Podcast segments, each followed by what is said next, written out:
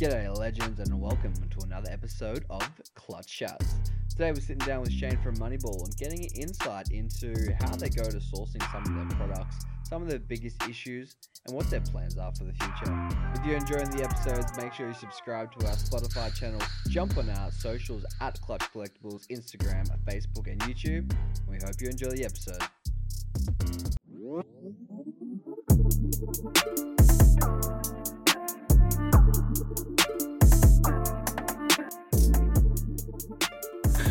All right, good day, legends. Welcome back to our, our second podcast. Hopefully, you've all tuned in for the first one we uh, had last week. You tuned in with our blunt collection, so hopefully, you're all enjoying that. But today we have uh, a different different aspect of the trading card world.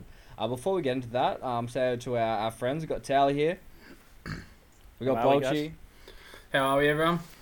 And today our guest is from Moneyball. Say hello, Shane. Hey mate, how are you? How are we going?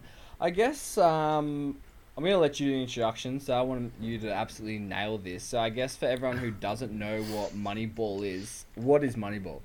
Should I hate it. It's the worst question ever. Like, it's repacks are so hard. Like, it's such a hard thing. I I think about it constantly doing introductions, even when we're talking to sort of potential people to buy. It's like, how do you introduce a repack without sounding like a mixture of a really expensive lucky dip or just missing the point completely? So it's a pretty tricky one, I guess. But um, I mean, it's something that's become a lot more popular in the hobby at the moment. Probably a year ago, there was literally, you know, Hit Parade to be available every now and again. There was a few other ones. Yeah. Um, but it, it wasn't something that was everywhere. So um, that's why we sort of come out of, I guess, much more of a market sort of pull and push. Um, both Ben and myself come from breaking backgrounds. Um, I used to break NFL, he broke NBA. And I guess it come out of just sort of going, well, you know, shit, some of this product that we're getting, and especially, you know, last year as the prices started to go up, it's sort of you know you what you used to be able to open for you know three four hundred dollars all of a sudden was costing seven or eight hundred dollars. You're Yeah. splitting that up over a break spot and they're pretty slim retail boxes. So like geez mm. wouldn't it be good if we could have a guaranteed hit or two that we could just put in with these products um, you know and just i guess add to the break and have a guaranteed hit so we found a few different ones that we used to use ourselves but we found they were really hit or miss. Um, I hit this Giannis rookie card in one of them. Won't even name it. It's not Hit Parade. It was a no-name one, but I'll probably butcher their name, so it's not even through protecting them.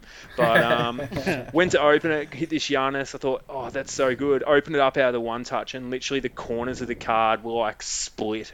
Um, So you know, some of them are.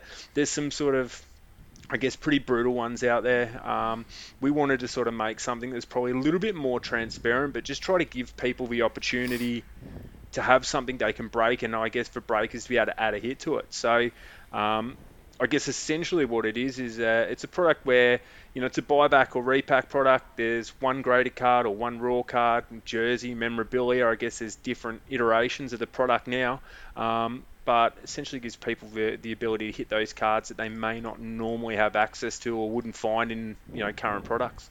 So just just on that, Shane, like you just mentioned about prices going up. We all seen the price influxation last year. Um, now, did you find it hard? Because what are we up to now? You've just dropped Moneyball Series Four. That was unreal. Uh, I'm guessing there's going to be another one on the line soon for the basketball. But with those prices going up, did you see? Did you find it harder? You know, adding adding in types of cards between like Series say one to Series Four because we it's have really seen price go, like, go up. it- It's sort of it's one of the things where I guess it's a bit of a double-edged sword where in, unless you have a large catalog of cards to be able to use, you, you're almost buying release by release now. I mean, we've sort of tried to use the fact that we are a bit smaller scale. You know, we don't have sort of you know the ability to buy hundreds of thousands of dollars of collections. Um, so you know, we've brought out a few collections, but we sort of try to buy for that particular release so we can keep it cards that are sort of current at the time and that people are you know desirable at the time. yeah. Um, but you know, it's not always the way. You're going to have cards that you go to use, and by the time you go to use it, it's doubled.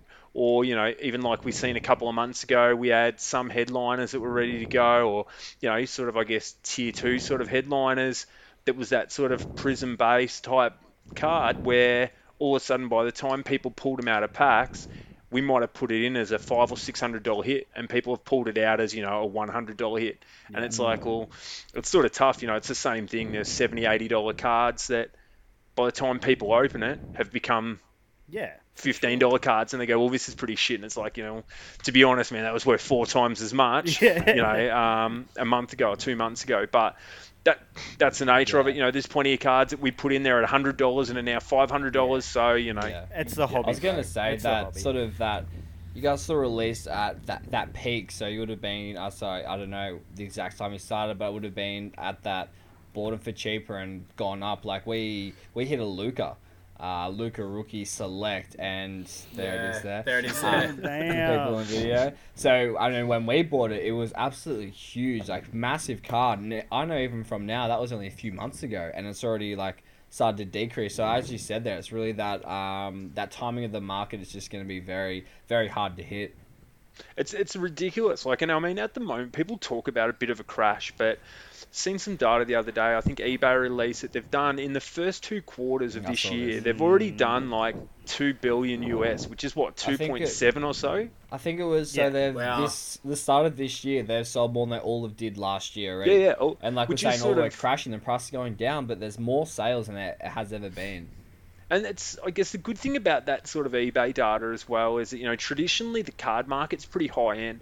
Like, people always talk about these all time high sales, but the sort mm. of sometimes a lot of that data is floated by, you know, $4 million sales, $3 million sales. Just get occasional big ones, yeah. Yeah, but with eBay, I mean, nowadays a lot of that higher end stuff is done off, you know, your auction houses, auctions your Goldins and stuff stuff like that. that. So mm. that eBay data itself is probably even more impressive. The fact that so many of those bigger cards would have been sold via your PWCCs on eBay last year. Yeah, so to have yeah. already done more than that as a total in two quarters just shows that, you know, there's still, uh, I guess, plenty of water in the tank at the moment.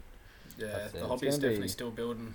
I mean, if you look at the other day, obviously the big news was Fanatics getting the Bro. getting that. Um, I'd love to get your Yeah, thoughts. It was on so that. surprising, but I would guess in the in the t- two weeks a week leading up to that news, they signed like three different players to exclusive deals for memorabilia as well. And I mean, when you look back at it, Mm. the writing was probably on the wall that these guys were ready to come in and just absolutely clean up and sort of Take take, over over. But it's you know, as it just dominoes fell, you're like, what, what, what? It's just yeah, It's- it's It's pretty just one after the other. You got the NBL and like, oh, that's crazy. From NBL. We just heavily focus on NBA, so I'm like sort of looking at it like, oh, all right, NBL, like no, nothing, no biggie. Then I think it was the next minute, it was like a week later, to see the NBA's like gone. Just like, what? Like, what does that mean for us? And I guess what does it mean for the Panini products? And I don't know, that's going to be very interesting, especially for you guys with the repack. Some of those ones, as you said, you hold Look, on I- to, you get one, the next minute, they're, all the Panini's gone and Fanatics are in, and I don't know how to. I personally, I don't know if Fanatics will go. Like if Panini will go.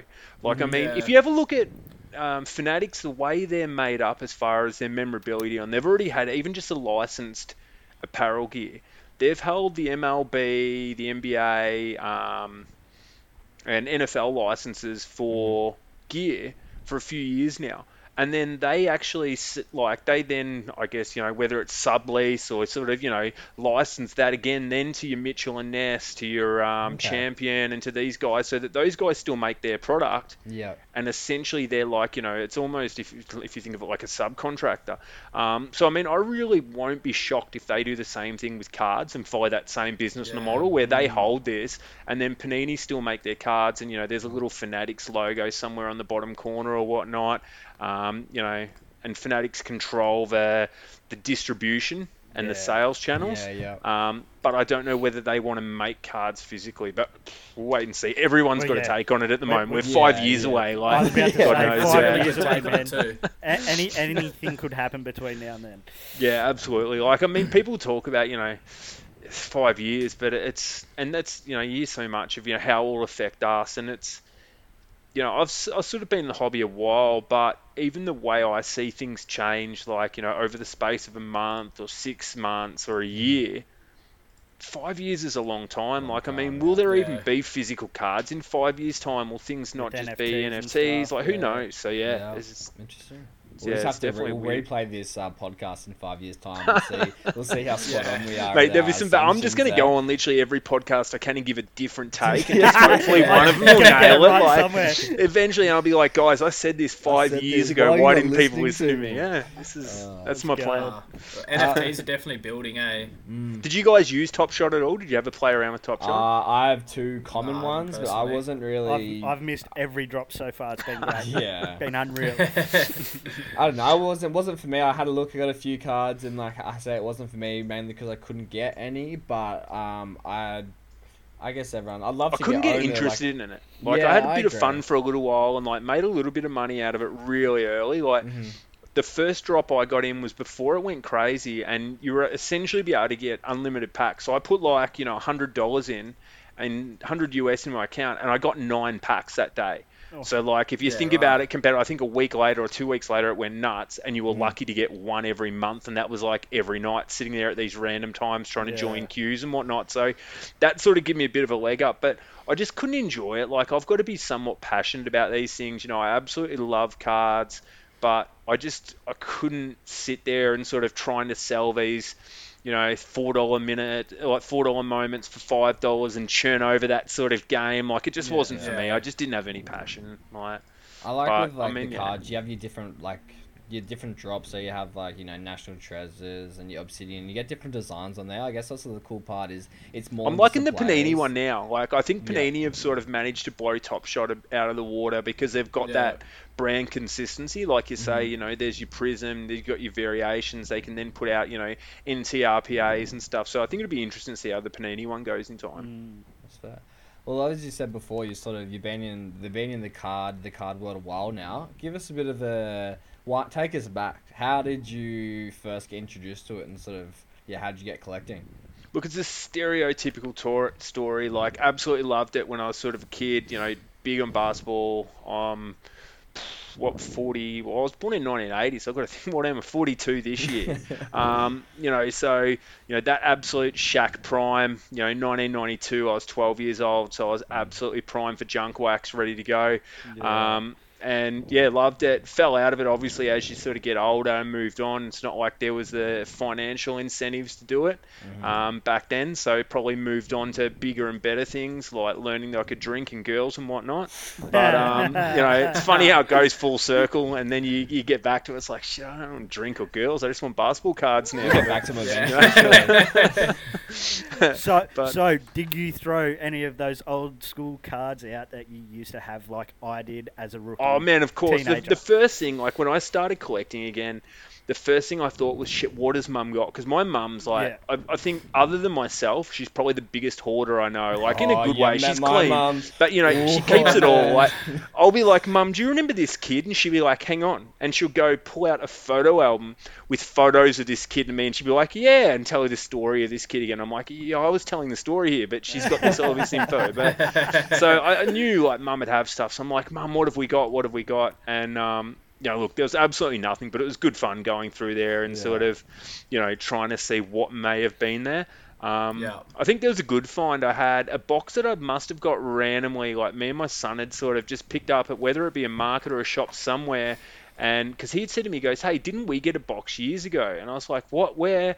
And then he ended up finding it his at his mum's house in Ballarat. But it was like a um, it was like AD, Jimmy Butler, um, you know, all those guys, and it was what was it? It was the I can't remember if it was Prestige or if it was just Panini. Like it was a pretty low end product, but we ended up having like a Jimmy Butler rookie auto in there, um, a couple other cards like just AD base ones and stuff. So that was a bit of fun to find. Like those Yeah, ones had actually gone up for a little bit of value. They weren't you know thousands of bucks or anything, but um, that was a pretty cool little find, and I think that sort of probably motivated us to start buying other cards and sort of getting into it. Was that well, obviously you Yeah, said you and your son? So is that sort Yeah. you got back into it? You and son started collecting. Uh, look, he, he was sort of probably on the fringe of it. It wasn't until I probably had a, a pretty decent sized collection, and then all of a sudden he's like, you know, I'd get messages saying, hey, you haven't paid for your break spot yet, and I'll be like, oh, I think you got the wrong person, and then they would realise they've accidentally messaged me instead of him. I'm like, are you in a break? And he's like, yeah, and then like, so uh, I think he sort of started to see the spoils and thought he'd get involved, but um, nice. yeah, no, it's definitely How been good good. fun. That's cool. I can see a nice little, uh, I think a basketball in the background. Who you who you PCing? Oh man, I have a, I have so many collections. I'm pretty terrible. There's a bit of stuff in there like that's more memorabilia sort of stuff. Shaq's probably Nice oh, big shoe. Yeah, that's that's size 22. Actually, oh, I won't even. I was going to say I won't stretch it out, but you'd be shocked how big a size 22 shoe is, man. Like it's ridiculous, but that's like a um a sign size 22 Shaq shoe. But yeah, it's huge. Like it's um I've got a Pomeranian, and seeing that to next to it was um, you know pretty confronting, like how big it was. But um yeah, Shaq I've collected since day one back since I've been back in the hobby. Was probably you know who I collect back then. Um, so I sort of naturally gravitated him, which was probably good because I sort of filled out. I got like all his rookies. I think it was checklisted wise from Beckett. There's about 70 rookies from 1992 compared to you know your 1700 Zions from last year and whatnot. It was sort of pretty small, but LaMelo this year, I think. Oh man, there's 30 something one of yeah, ones just was in select alone. Like so, yeah, there's no hope. But um, yeah, I got all the Shaq ones in PSA, like all PSA graded. Um, heap of Shaq autos, heap of rare 90 stuff that was somewhat expensive. But the first few years I was back collecting, I, said, I guess a lot of my mates sort of all laughed and they're like, you know, that stuff's worth nothing, junk wax. You know, Mm. they're all hunting all these other players. And then over the last sort of year or two, some of those 90s inserts have had a bit of a turn and now worth a little bit of money. Um, and a lot of the Geez, half Shaq an stuff. So it's sort of. Yeah, well, look, I don't know. It's probably like I'm that idiot that's still going to be holding on to it when it's worth nothing again anyway. So it's not like I'll cash in on absolutely Yeah, any of yeah, it. yeah. Um, but yeah, that Nick Young, um, I collect. I'm probably the only person Swaggy to P. have. Yeah, I have like I would. Nice. I definitely say it's the world's biggest Swaggy P collection, but it's probably the world's only Swaggy P Yeah. collection as well. So there's not much competition. He's even shared it on his Instagram a couple of times and stuff. Yeah, but nice. um, He's, he's holding diff- on to that. He's like, there is one person out there who's still Yeah. riding with Swaggy P. Yeah, but like, then he yes. started Cameo, and I hit him up on that. I'm like, oh, maybe you could do another video, and he just totally ignored me unless I put the credit card in. So obviously, uh, Uh, yeah, doesn't now that he's uh, now that they've low on invented that sort of thing, he's not so cool, cool about it. Um, Lou Williams is another PC of mine. There's a bit of a thing, like I love a, a streaky role player, uh, Yeah, you know, exciting player. But I mean, other than that, I just bit of everything. I'm really big on game tickets as well. I've been doing that for a while now. So um, Jordan, Tom Brady, that sort of stuff. Kobe's last game. Um, I sort of got into those probably late last year before that stuff went really nuts. So like I bought a um, Kobe's last game ticket. I think I got it at the time for about 200 odd bucks. Um, and then I mean, at one stage, a few months ago, a month or two ago, they were selling for about two or three grand. We're talking about Um, proper game tickets, yeah? Yeah, yeah, yeah. Yeah. So like even what have I? That's like a Jordan Shrug one. So you PSA grade them as well, and I mean it's Yeah, essentially the same Yeah, size, well- like a little bit longer for a normal one. This is a small one, so that was like 1992. That was yeah, the Jordan Shrug game where he sort of looked. He scored the the most threes in a uh, in a playoff game or and a half, and scored 35, and then did the shrug. So um, things like that. That's yeah, there's nice. they've gone up heaps in value, and I think they're they're pretty cool in a way. I guess that a lot of us collect through that sort of idea of almost reliving some of those moments from Yeah. games, and I think it doesn't even get any more so than you know a ticket from particular games. I think that's got even more meaning, yeah. but. Um, be interesting to see whether it's a long-term thing or whether people have jumped on it. It's like so many other things we see in the hobby, you know, go up Oh, and then just mate, disappear yeah. after a while. I mean, that's the world, isn't it? It's it's it's true. Like you know, attention doesn't stay on everything, so you know, No, that's be it. interesting to see how it plays out. So for So those of so for sorry, Jacko, for those Yeah. of us that don't know, um, Moneyball isn't just run by yourself. Um, No. it's run by Benny as well. Um, is it just Benny? You and Benny? Yeah, well, and Dan's joined. So our graphic designer Dan, who um, probably did a lot of the heavy lifting, to be honest. Like all we do is buy nice cards and put them in a box. He does all the designs, all the artwork. So he spends hours. He um, he, I think it was after maybe after series three, we said to him, you know, hey, rather than us just sending you an invoice. Um, do you want to get involved and sort of Yeah. give you opportunity to probably earn, you know, a bit more money back from it, but sort of have a bit more control and be involved in sort of a lot of the processes and that. And he was like, yeah, absolutely. So um, it's been really good. Gives us someone sort of, you know, on demand where if we need some graphics done or we, you know, we want to change the design or something, we've essentially got a, a graphic designer in house. Um, but Yep. Yeah, it's definitely. Uh, I think it's been sort of really good. Had that extra person as well. He doesn't have a as much of a card background, so he's got more that sort of does a little bit, but doesn't look at it the same way me or Ben probably would. That, that's what I was Yeah. about to say. So who do Yeah. the boys PC then? Have they got their own personal PCs? Oh, Just a look, quick rundown. Dan, yeah, Dan loves like uh, a lot of old '90s stuff. Like um, he's sort of, I think like he had a few Shaq ones he shares. I'm trying to think. I think it's called Made in the '90s is his Instagram. Yeah. Um, but Ben PC's LeBron, and then now he's also jumped on these Bucks trains. Who is it? Bobby Portis. He thinks he's like ridiculous. Bobby Portis. Oh, PC. what He had Allen Crabbe before that. Bobby like, Peary's absolutely turned it on, like for the Bucks, dead set. Yeah. Yeah, he's he's loving him. But other than that, it's LeBron. So I mean, he's been collecting LeBron for years now. So some of um some of those LeBron autos that he's still holding, um, they sort of make your toes curl when you start to think about how much money is sitting Yeah. there, and you're constantly sort of like, do I just sell them? What do they bring me? And it's like, you know, from my perspective, I'm like, nah, just keep him, man. You don't want to get rid of him. And he's like, yeah, but I got a family, and that's you know, that's a Yeah. big chunk of my mortgage, and it's like, geez, yeah. So it's a tricky one. Wasn't uh wasn't him paying the one point I think it was one point six five mil for the LeBron rookie yesterday on Goldins? Mate, good luck getting 1.6 mil out of that guy. I, uh, I, I, you have trouble getting lunch out of him, mate. To be honest, but uh, no, look, yeah, definitely not. But um, he, we did. What was it? He he'd sent one off. One of his. We um when Goldin's first started sort of doing well. Was there was a LeBron one of one actually. It was. It was like um. Maybe Chronicles one of one game warm patch he sent there just so he could go through that process of the sort of Goldin's process of selling one through, and we sent it raw, and then they um, graded it with BGS, had it up on in their auction within you know the space of three weeks. Did alright, got paid pretty quickly, so it was yeah that was about as Yeah, close not to getting uh, getting big money through Goldin. Bolty's definitely sitting there with a hard on talking about LeBron. Yeah, I am. I, I love LeBron. I like him. like I LeBron like fanboy, LeBron. yeah. As, like I like him as a player, but I think as as his career goes on and the sort of I guess the the more outspoken he becomes on some of these issues, it sort of just turns me off. Like I think purely Yeah, as a when he comes basketballer, political, yeah. yeah. But look, I mean, at the end of the day, he's got a platform. He's sort of obviously got some beliefs that he uses it for. So power to him. That's it. And What quick- about um? Oh, Oh yeah. No, you're good, bro. I was You just gonna say, what about your future plans, like for Moneyball? Like, what do you, what do you guys got planned? And there's the so much. Like we did wrestling not long ago, um, which went really well. We're a little bit worried about how that would sort of go The because there's nostalgia, no I real didn't get market. any, but those hits, like looking at some of those, I'm like, oh man, like take me back to my childhood. Well, that's what it was a really fine line between you know because you had the wrestling guys. Like there's really there was sort of three sets of people that were probably wanting those cards, and I hope I don't offend any of them. But you've got your sort of nostalgic guys that probably aren't even that into wrestling, but just love those old ones. So there was you know the Hogan auto, the Scott Hall, like Razor Ramon 25 was probably low key one of the most sort of wanted cards in there. Everyone wanted that. Um, you know, there's some other really cool 90s stuff, but then you've got the dudes that are all about the chicks cards.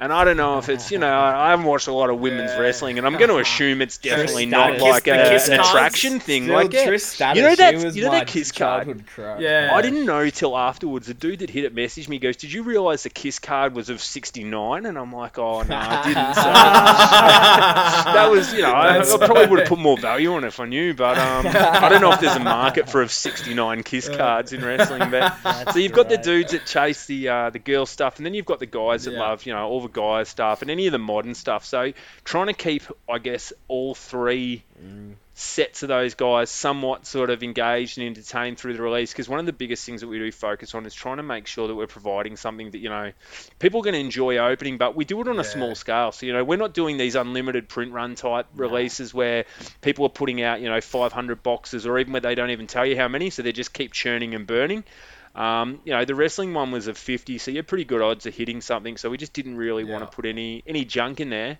um, and just wanted to, you know, find some stuff that people would enjoy. So we've got UFC coming out, well, tomorrow night. So we'll probably be out by the time the guys uh, hear this. But UFC is another interesting one. You know, UFC is one of the fastest growing sports hobby wise. Oh, if you look at 100%. Select and Prism this year, it's gone nuts. Um, so that that's going to be another interesting one. And then we've got our main release, which we're doing um, probably, I'd say to be less than a month away, but probably a couple of weeks away. And that's one jersey and one card. So that's um, nice. that's been a real mission. Lock us It's Any, in. been- uh, any chance of getting a sneak peek of the, the hits or? Oh look, I. There's like the jersey wise, there's a Kobe auto in the cards. I can tell you, there's a Kobe auto is one of the main hits in Yeah, the cards. nice. Um, it's probably the last of the Kobe autos we have at the moment. We purchased a couple and we've sort of been really sparingly. It's so tempting when you got a car like just to use it to sell everything. You're like, it's got a Kobe auto in it, buy it, buy it. But um, that's our last one left. So, Oh, um, but the jersey wise, yeah, Ben's been absolutely hard at it. One of the biggest things that we never realised it was such a problem is is with sort of guys that think they've got authentic jerseys that are buying like they're just essentially Bali jerseys. So they've got their tags on them and whatnot as well, but they're selling them in Facebook groups at five, six hundred dollars rather than you know a custom might normally sell for sort of 150. And out of buying 50 jerseys, we actually had to return 20 out of those 50 because they weren't even close to being real. When we got them and had a look, we're just like, what? Like, there's no way you thought this was legit. So, um, it's been a bit of an eye opener. Or from like uh, big brands or what was everywhere, man. Like as far as you know, we had some off um, Pristine. It's an auction house in the US. Um, they're a little bit like eBay, heap off eBay, heap off Facebook groups, and I think you know a lot of it comes down to lack of education. I don't think people are particularly being dodgy. But they just don't know, you know, and I think it comes down to Yeah. breakers are breaking this stuff open, you know, and Hit Parade's probably one of Yeah, the worst. But they have a heap Right. in there. They open Yeah, it, and these dudes go, patches. Yeah, and, and Breakers go, looks, it's got tags, it's probably authentic, and they're selling their break, or you know, in the moment they're like, yeah, it's got tags, yeah, it's an authentic, and everyone's like, okay, cool, like you know, we bought one, we bought a KD authentic Nets jersey, or what we thought was authentic for, you know, 650 odd bucks, um, and then when we got it and like looked inside, you could just see like all the stitching was just mangled. It was like. Oh, I don't know if I would have ever really thought like if if you'd seen it in person, I don't think you'd think it was real. And we're like, Wow. So we sort of had to take a bit of a loss on that, and a few others has delayed the product by a little bit. But you know, we've got 50 authentic jerseys that we guarantee are authentic, um, which we think is sort of a big thing. So we're sort of looking forward to somewhat trying to educate people, um, you know, about authentic jerseys if that's what people care about. If people don't care, by all means, go and buy some, uh, you know, some customs. But if you want authentic yeah, gear, crap. make sure you do your homework. Yeah, exactly. But that'll be interesting now with Fanatics as well. We've sort of had a few chat those guys, but trying to sort of work out something where we can sort of bring, you know, Fanatics product to people more, but it's it's pretty expensive as well. So there's Yeah. that balance of price. Yeah, for Nice. sure. Um, that sort of, I guess, that sort of takes us to our last question that we have to have. It sort of fits into there, but uh, we did this last week and it was a bit of a, it was alright, went good, so we'll go again. If you had one piece of advice that you could give to your younger self in regards to the hobby and collecting, what would your advice be? And it'd be the first 50 cards, the first 50, you know, 10 and 20 dollar cards that I bought. I w- just wouldn't buy them and then sort of probably hold off and buy something, you know, at the time, I probably could have bought, you know, a Jordan rookie for maybe 1000 1500 or something when I first started in the hobby. Mm-hmm. Um, you know, so I think although it's a learning process that probably everyone goes through at some point, I think you know definitely those first just 50 stupid purchases are probably the ones that I agree. You know, if I look back at what I bought now, if I could see my eBay history, I'd probably think, what was I doing? You know, these, these cards. But you know, Yeah, look, I think A, it's a it's an important thing to learn. that's a quite a similar answer to last week too. That yeah. It's I I think think, it's I of, think everyone's got the same regrets. everyone comes in and they go nuts. Like I was buying some of the shit I was buying, man, was just terrible. Like, and you know, I'm just buying it up, thinking, you know, yeah, this is cool. And I wasn't really. It wasn't even that I was thinking about it being worth money, but it's just even when I look back at it, I was like, what did I even like about this card? So it's not even about it, sort of, you know, money wise. But yeah, just definitely think that. Um, the other thing is just research, I guess, like just looking into things, sort of trying to learn. I think it's one of those things where people forget that the destination is almost as good as the journey in the sort of hobby sense, where, you know, it's one thing to own this nice card, but I think it's so much more fulfilling if, you know, you might have spent six months learning about that particular set, learning about that particular card, tracking that card down. And that could be, you know, a $50 card or it could be a 500 or $5,000 card. But, you know, just trying to sort of learn about it, find out about it, and sort of, you know, just that whole journey of it. I think people sometimes try to rush through and just want to buy these big cards or, you know, show some on Instagram and flex and not really spend the time sort of appreciating it along the way. Yeah, no, a lot of good people are still in, still in it to turn, as you said earlier, turn money over quick, and that I find that a problem with it sometimes. Not not all the time, because you know every everyone can make a buck in the hobby, but yeah, sometimes you you just get those guys, and you get those feelings when you're dealing with those guys that yeah, they're just in it for that quick cash, you know. I, th- I think the good thing is, t- t- to an extent, and I, I've got the same sort of view as you. You know, I'm not against anyone making money in the hobby at all. um, love people making money, but you can certainly get a feel for those people that are probably in it for a little bit too quick. Um, and I think, you know, at some stage or another, those guys usually get found out in some way, whether it's this sort of correction correction that's happened recently with all, you know, the base cards, and you still see the same sort of people a month later all trying to unload the same cards that you go shit. Like I can only imagine how much they bought them for a couple of months ago. Um, and they're the same cards. That, spike. Remember that Bol Bol had that one one Oh, good yeah. uh, preseason game in no, the but that happens all the time. Who Yeah. was it the I'm year still before, holding like in the bubble? Hey, number THC did one as well. THC, but it was even last year in the bubble. There was a player. Who did he play for? I'm trying to think. TJ Warren. TJ Yeah, TJ. Yeah, Yeah. that was the same thing. Like people went nuts. You know, it's it's always happened, I guess. But yeah, I, I think it's not even those ones. Like it's not the speculators. It's to me the one that irritates me the most is just straight out boring cards. Like a you know a Luka base Prizm or something where there's just you know it's just because it's a PSA 10 Luka base Prizm is probably to me the absolute pits. It's the most boring card. Like I've got I would not want to own it other than the fact that it's well, it's not even the print on like even just the the aesthetics of the card. Like it's just to me, it does nothing for me. You know, some of the select yeah. variations a little bit different. Um, you know, you've got your different levels, that sort of stuff. But you know, and I think that's the one that irritated me when I seen people spending stupid amount of money for those sort of cards. And you know, Yeah. one of the other biggest things that I think one of the biggest lessons is learn to you know not worry about what other people do. So someone else may find that card really good looking. So I shouldn't sort of you know generalize that it looks Yeah. like shit. But you know it's um that was that was one of the things that irritated me the most. Just how much people are spending on what I perceive to be really boring things. But um you know look, someone along the way probably loved it. That's it. And if they didn't, they paid a shitload for something that was absolutely crap. Bad luck to them, but yeah, no, that's it. Um, yeah, that's pretty much all we have today. So obviously, um, super busy. You talked about all those things you got dropping. You got more coming. So thank you for giving us your time and sitting down with us to have a chat and give us a bit of a perspective into the Moneyball world. No, Yeah, excellent. thank Thanks for having me, guys. Thanks it's very uh, much, be Shane. interesting to see the pod grow. Love it.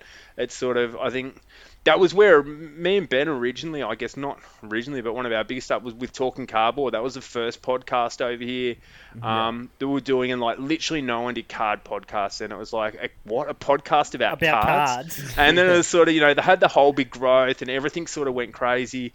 Um, and so much of the content now, though, I find is just people trying to break news and give hot takes, and they're all just repeating everyone else's views. So I think, you know, another podcast where there's actually sort of, you know, just talking to collectors, talking about things, you know, I guess discussion driven content rather than you Yeah. guys just shouting at people what you think they want to hear, I think is amazing. so I think it's really good. Good work.